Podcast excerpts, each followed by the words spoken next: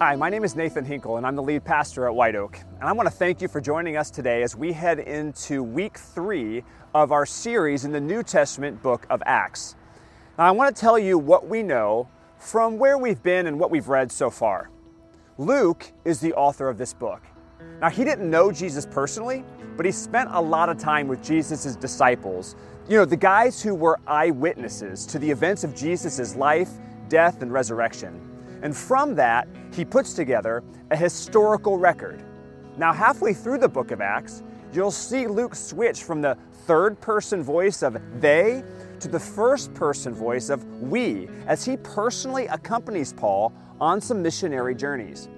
Acts is a historical account, not only of the birth of the early church, but also an account of the first people, empowered by their experiences with Jesus and also by the Holy Spirit to take the message of Jesus out.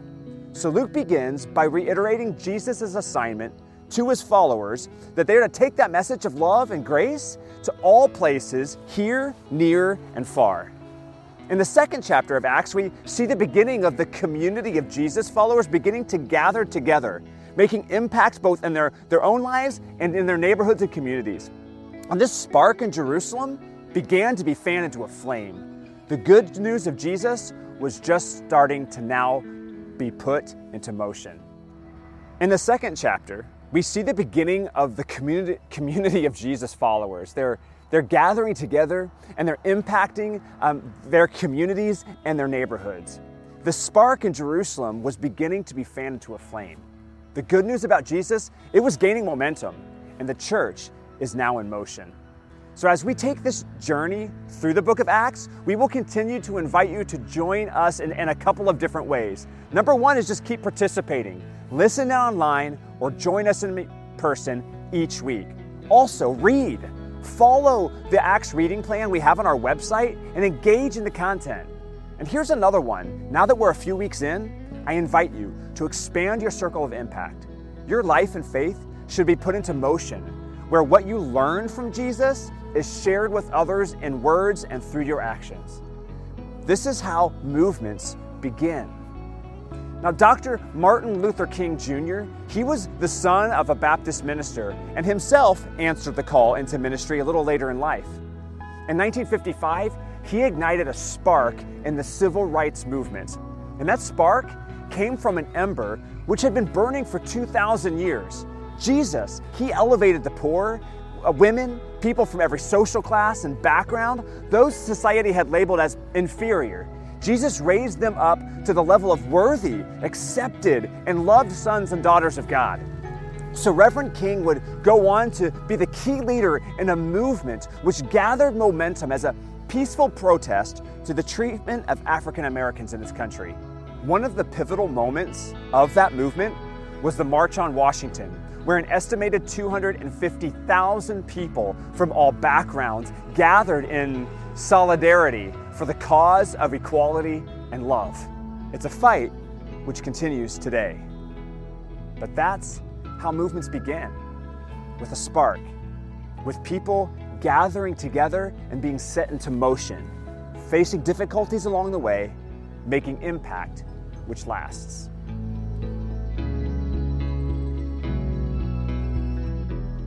So, this is our big idea for today, and I want you to write this down. God can use even the worst day to bring about the best day. God can use even the worst day to bring about the best day. Like, like many of you, our family had to cancel some bigger family gatherings for Christmas Day this year. We had some older relatives, and we just wanted to make sure we protected them the best we could. So that same day on Christmas Day, my wife and I came down with COVID symptoms. And it turned out we and, and our three kids, we all had it. And so we were in our house for two or three weeks, everyone quarantined together. There was no fun. There was no eating out. There was no getting together with other people, no going and seeing movies, no tasting any good food. It was miserable. It was boring. And it was, it was sad. It was just a series of really bad days. And I know that you've had those too. In fact, we all have.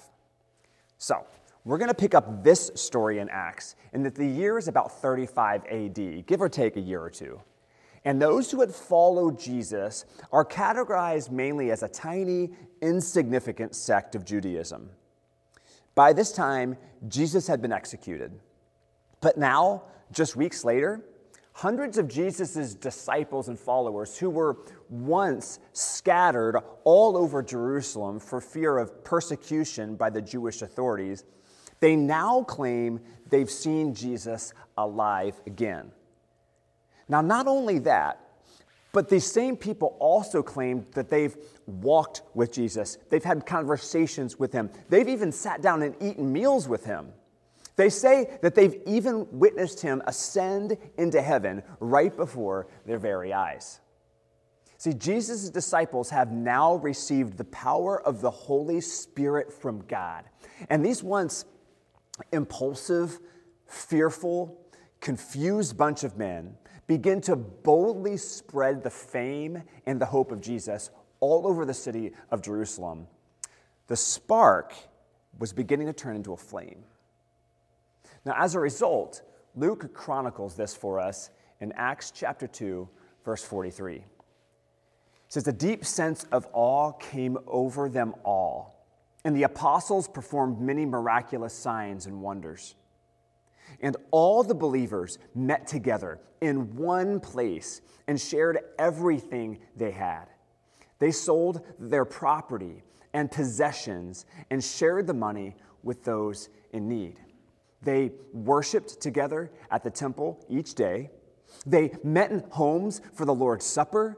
They shared meals together with great joy and generosity, all the while praising God and enjoying the goodwill of all the people. And each day the Lord added to their fellowship those who were being saved. So it is at these, these Jesus followers, they begin to share the power and the love of God all over the city, proving that Jesus is, in fact, the Savior and Messiah who, who has come to take away the penalty for sin and death. The way in which th- this community of people began to love and to care for each other and for their neighbors, and the way in which they would speak about the, the life change that Jesus had made in their own lives, this was beginning to cause an uproar in the city of Jerusalem, just weeks after Jesus had ascended into heaven promising to return. In one, in one particular instance, when Peter and John uh, are headed to the temple for an afternoon prayer service, I want you to see what Luke tells us happens next in Acts chapter 3. As they approached the temple, a man lame from birth was being carried in. Each day, he was put beside the temple gate, the one called Beautiful Gate, so he could beg from the people going into the temple. Now, when he saw Peter and John about to enter, he asked them for some money. Now, I want to tell you something, all right? What happens next is, is astonishing because Peter bends down and he looks this man in the eyes. And he tells him that he doesn't have uh, any money to give to this guy, right? But he tells him that he has something even better. So he takes the man by the hands and he says, In the name of Jesus Christ, get up and walk. And you wouldn't believe it, he does.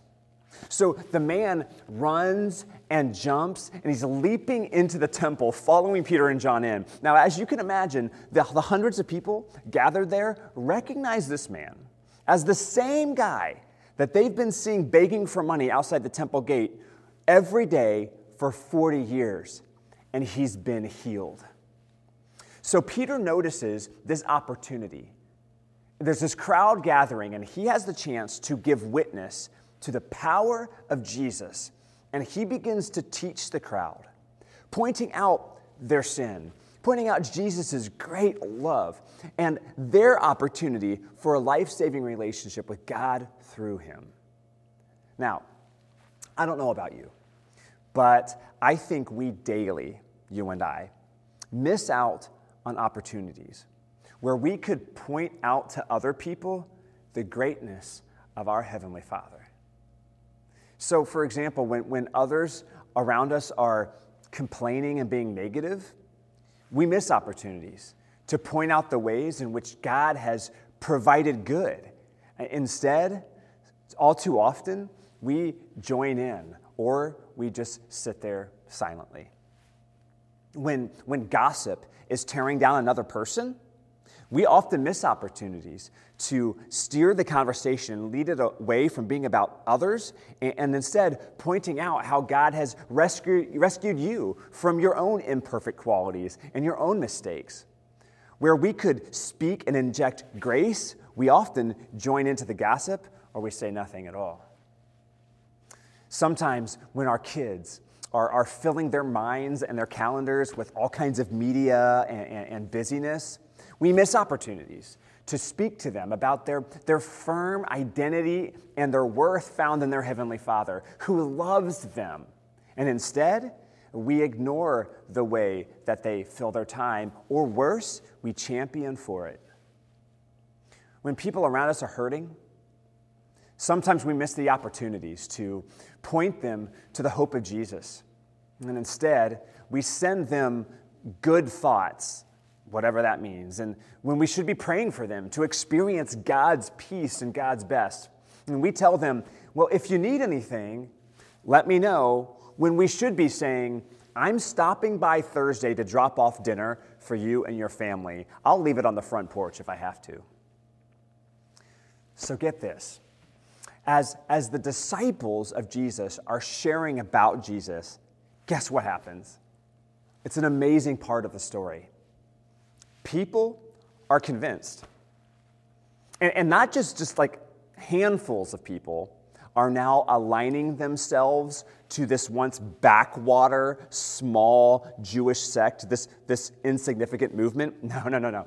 God is drawing thousands of people to himself men and women, the educated and, and, uneducated, the rich, the poor, the, the outcasts, the Jews and the non Jews the movement has started this cross cultural, life changing firestorm in the city of Jerusalem. But there are consequences. See, what happens in Acts chapter 3 begins to have this precipitating, like, snowball effect through the next several chapters. You see, the Jewish religious leaders, they, they hear this message concerning Jesus as a threat. It's a threat to their power structure and to their religious tradition. So they arrest Peter and John and they beat them severely. And they order them to never speak or teach about the name of Jesus ever again.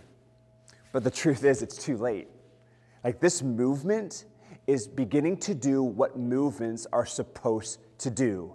The Jesus movement is moving. Now, I w- want you to remember our big idea. I'm sure that you wrote it down. Right? God can use even the worst day to bring about the best day. God can use even the worst day to bring about the best day. Now, we've all had days or seasons where we feel like a weight is on us and like things couldn't get much worse. Maybe for you, it's a boss or it's a coworker, and it seems like they're out to make you miserable. Maybe it's something that's going on at home, like, and things in your relationships at home just aren't good. Maybe it's a, it's a relationship. You put a lot of hope in it, and it didn't work out. Maybe it's anxiety or, or grief, and it's keeping you stuck in a really dark place. Maybe it's a secret sin, and it's eating you up inside. Maybe COVID has changed your world or your health or your habits, and where you are now is not really where you want to be. Well, it didn't take long before the church and the followers of Jesus began to see some really, really bad days. Like in, in chapter 4, Luke tells us that some of the disciples are again arrested by the religious authorities. And once again, they're imprisoned and then commanded to stop spreading the news about Jesus because Jerusalem was getting stirred up and the religious leaders wanted to stop it. So, again, in chapter 7, Luke shares with us what happens to a believer named Stephen. Now, let me tell you a little bit about him. Stephen is, is teaching about Jesus when some religious authorities who were debating with him lie and claim that Stephen is, is speaking blasphemy against God. He's speaking against God and the Jewish religious heritage. He wasn't. It was a lie, he was being set up. So, Stephen is arrested, and he's brought before the, the ruling council to be questioned. Now, you can read what Stephen says and all that happens in Acts chapter 6, and I encourage you to do it. It's very powerful. So, Stephen points out all the places in Israel's history where God was faithful to their ancestors and where God was constantly loving and forgiving and, and, pointing to the future Messiah who would come, uh, who has now come. He then points out all the, of the examples as to how the leaders of those times persecuted the prophets. The prophets who, who spoke truth about who God was and warned God's people to remain faithful to him. Then Stephen ends his passionate speech by pointing to Jesus as the Messiah who came from God, who is God, to rescue the Jewish people from their sin. Well, it didn't go over very well, and that was it. The council had heard enough. And I want you to look what happens next in Acts chapter 7, verse 54. The Jewish religious leaders were infuriated by Stephen's accusation, and they shook their fists at him in rage. Verse 55. But Stephen, full of the Holy Spirit, gazed steadily into heaven and saw the glory of God. And he saw Jesus standing in the place of honor at God's right hand. And he told them, Look, I see the heavens opened and the Son of Man standing in the place of honor at God's right hand. Then they put their hands over their ears and began shouting. They rushed at him and dragged him out of the city, and they began to stone him. His accusers took off their coats and laid them at the feet of a young man named Saul. Now, here in a couple of weeks, we're going to talk a lot more about who this guy, Saul, is. And so you need to stay tuned because we're going to unpack this character in just a little bit. But look at verse 59. As they stoned him, Stephen prayed, Lord Jesus, receive my spirit. He fell to his knees, shouting, Lord, don't charge them with this sin. And with that, he died. Now, as far as we know, Stephen's the first Jesus follower to die because of his faith in Jesus. Now, this is a really bad day. It's a horrible day for the church in Jerusalem. And it's about to get a whole lot worse. A great wave of persecution began that day sweeping over the church in Jerusalem. And all the believers, except the apostles, were scattered through the regions of Judea and Samaria. Some devout men came and buried Stephen with great mourning. But Saul was going everywhere to destroy the church. He went from house to house, dragging out both men and women to throw them into prison. That's Acts chapter 8, verses 1 through 3.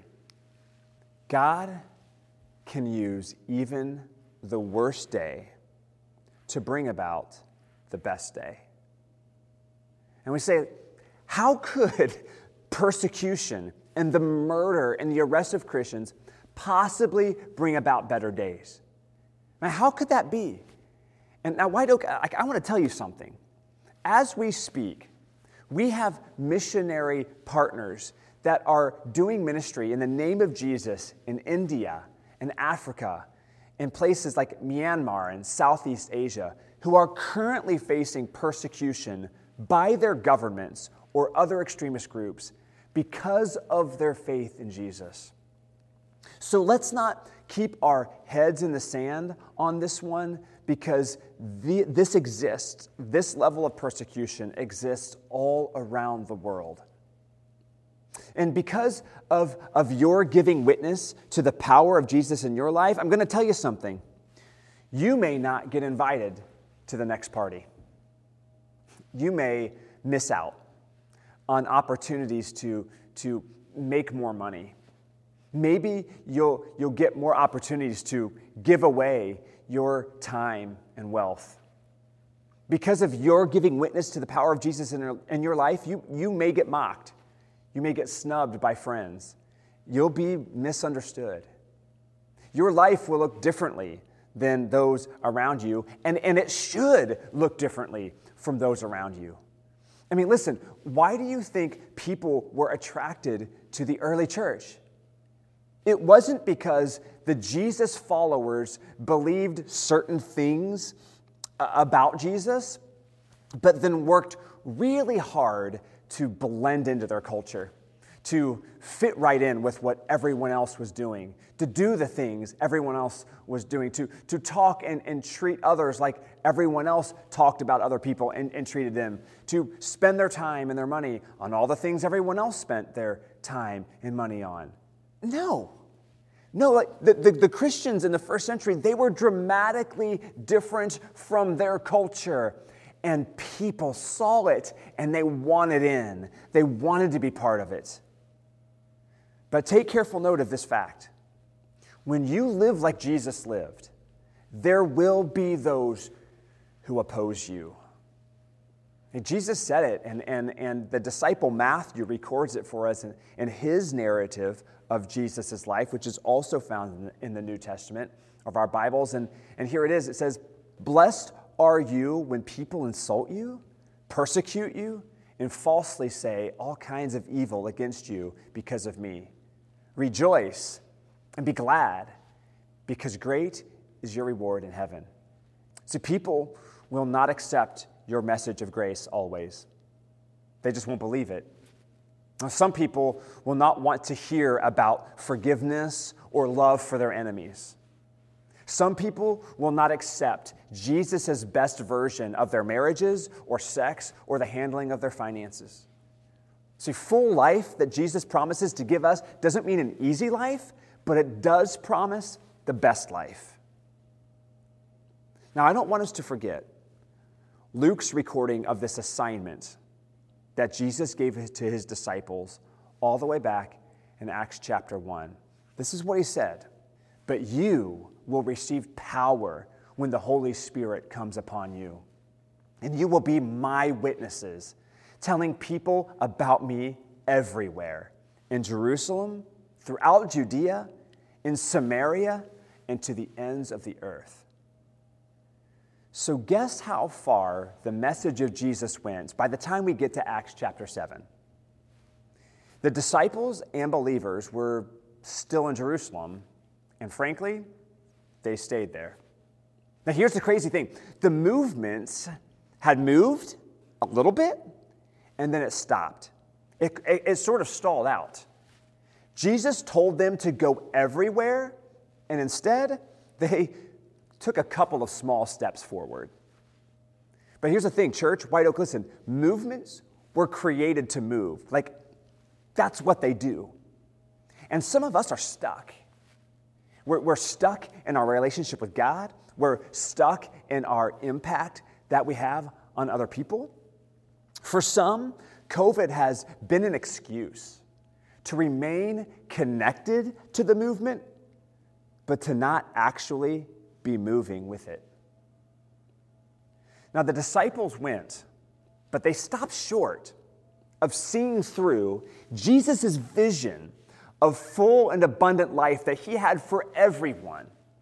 They, they kind of had a good thing going in Jerusalem. It was comfortable, and lots of people's life were being changed, so they sort of just chilled there for a while. So, what got them moving? Well, a really bad day lit a fire under them, and it pushed them out beyond Jerusalem. See, a great wave of persecution began that day sweeping over the church in Jerusalem.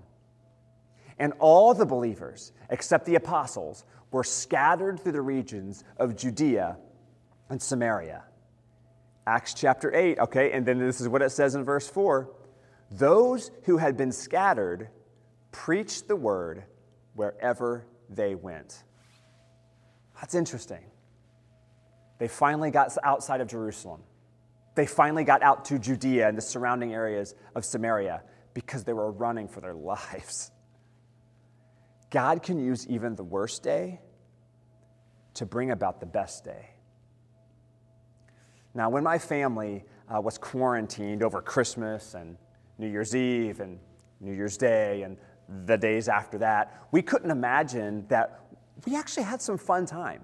We watched a ton of movies together. Um, we were laughed all the time about not being able to taste any of what I'm sure were the really good meals that our friends brought over for us. We did puzzles together. Um, so we, had, we had a lot of fun. We even made a plan to take a much better vacation this spring because of everything we felt we missed out on on the Christmas holiday. And, and that's just an example, and that's nothing compared to what God wants to accomplish through us.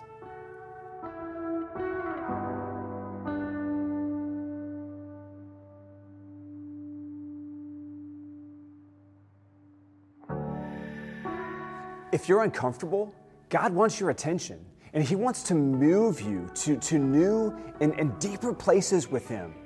God wants to walk your pain with you. And whether the source of your pain is because you did the right thing, or because someone else did the wrong thing, or, or, or you messed up, or simply because we live in a, a broken world ravaged by sin, somehow pain gets our attention. And God does not cause hurt in your life, but God will use your current situations to teach you something about His love, His forgiveness, His provision, trustworthiness, power, and His better version of life than the one we're currently chasing. We can allow our pain to keep us stalled in one place, or we can allow God to have it fuel us. So, where others see darkness in their lives, maybe you're the one who knows the one who gives us light. Where others see abandonment, you know the comfort of a really good heavenly dad.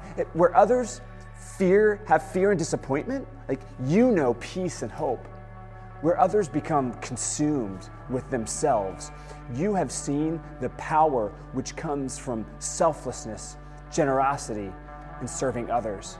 Where other people want to give up, you have seen the better version of life which comes from trust and waiting on God. And where others struggle with purpose or worth or identity, you know that we are sons and daughters of a good Father in heaven. And as God walks that path with you, you have a story to tell others. And God wants Cincinnati and, and Colerain and Ross and Hamilton, your neighbors and your friends, He wants them so desperately to know the power of His saving grace that He will even use your bad days to fan the flame of impact in the lives of others. So think about this this week. Expand your circle of impact. Expand your circle of impact. Share one experience you've had with hurt and how Jesus is showing up in it. Even if this message today is the first time you've ever heard of his love for you, share that with someone. And know this White Oak, we don't ever have to move forward alone. We move together and we have each other's backs. Because God can use even the worst day to bring about the best days in your relationships, in our city, and around the world.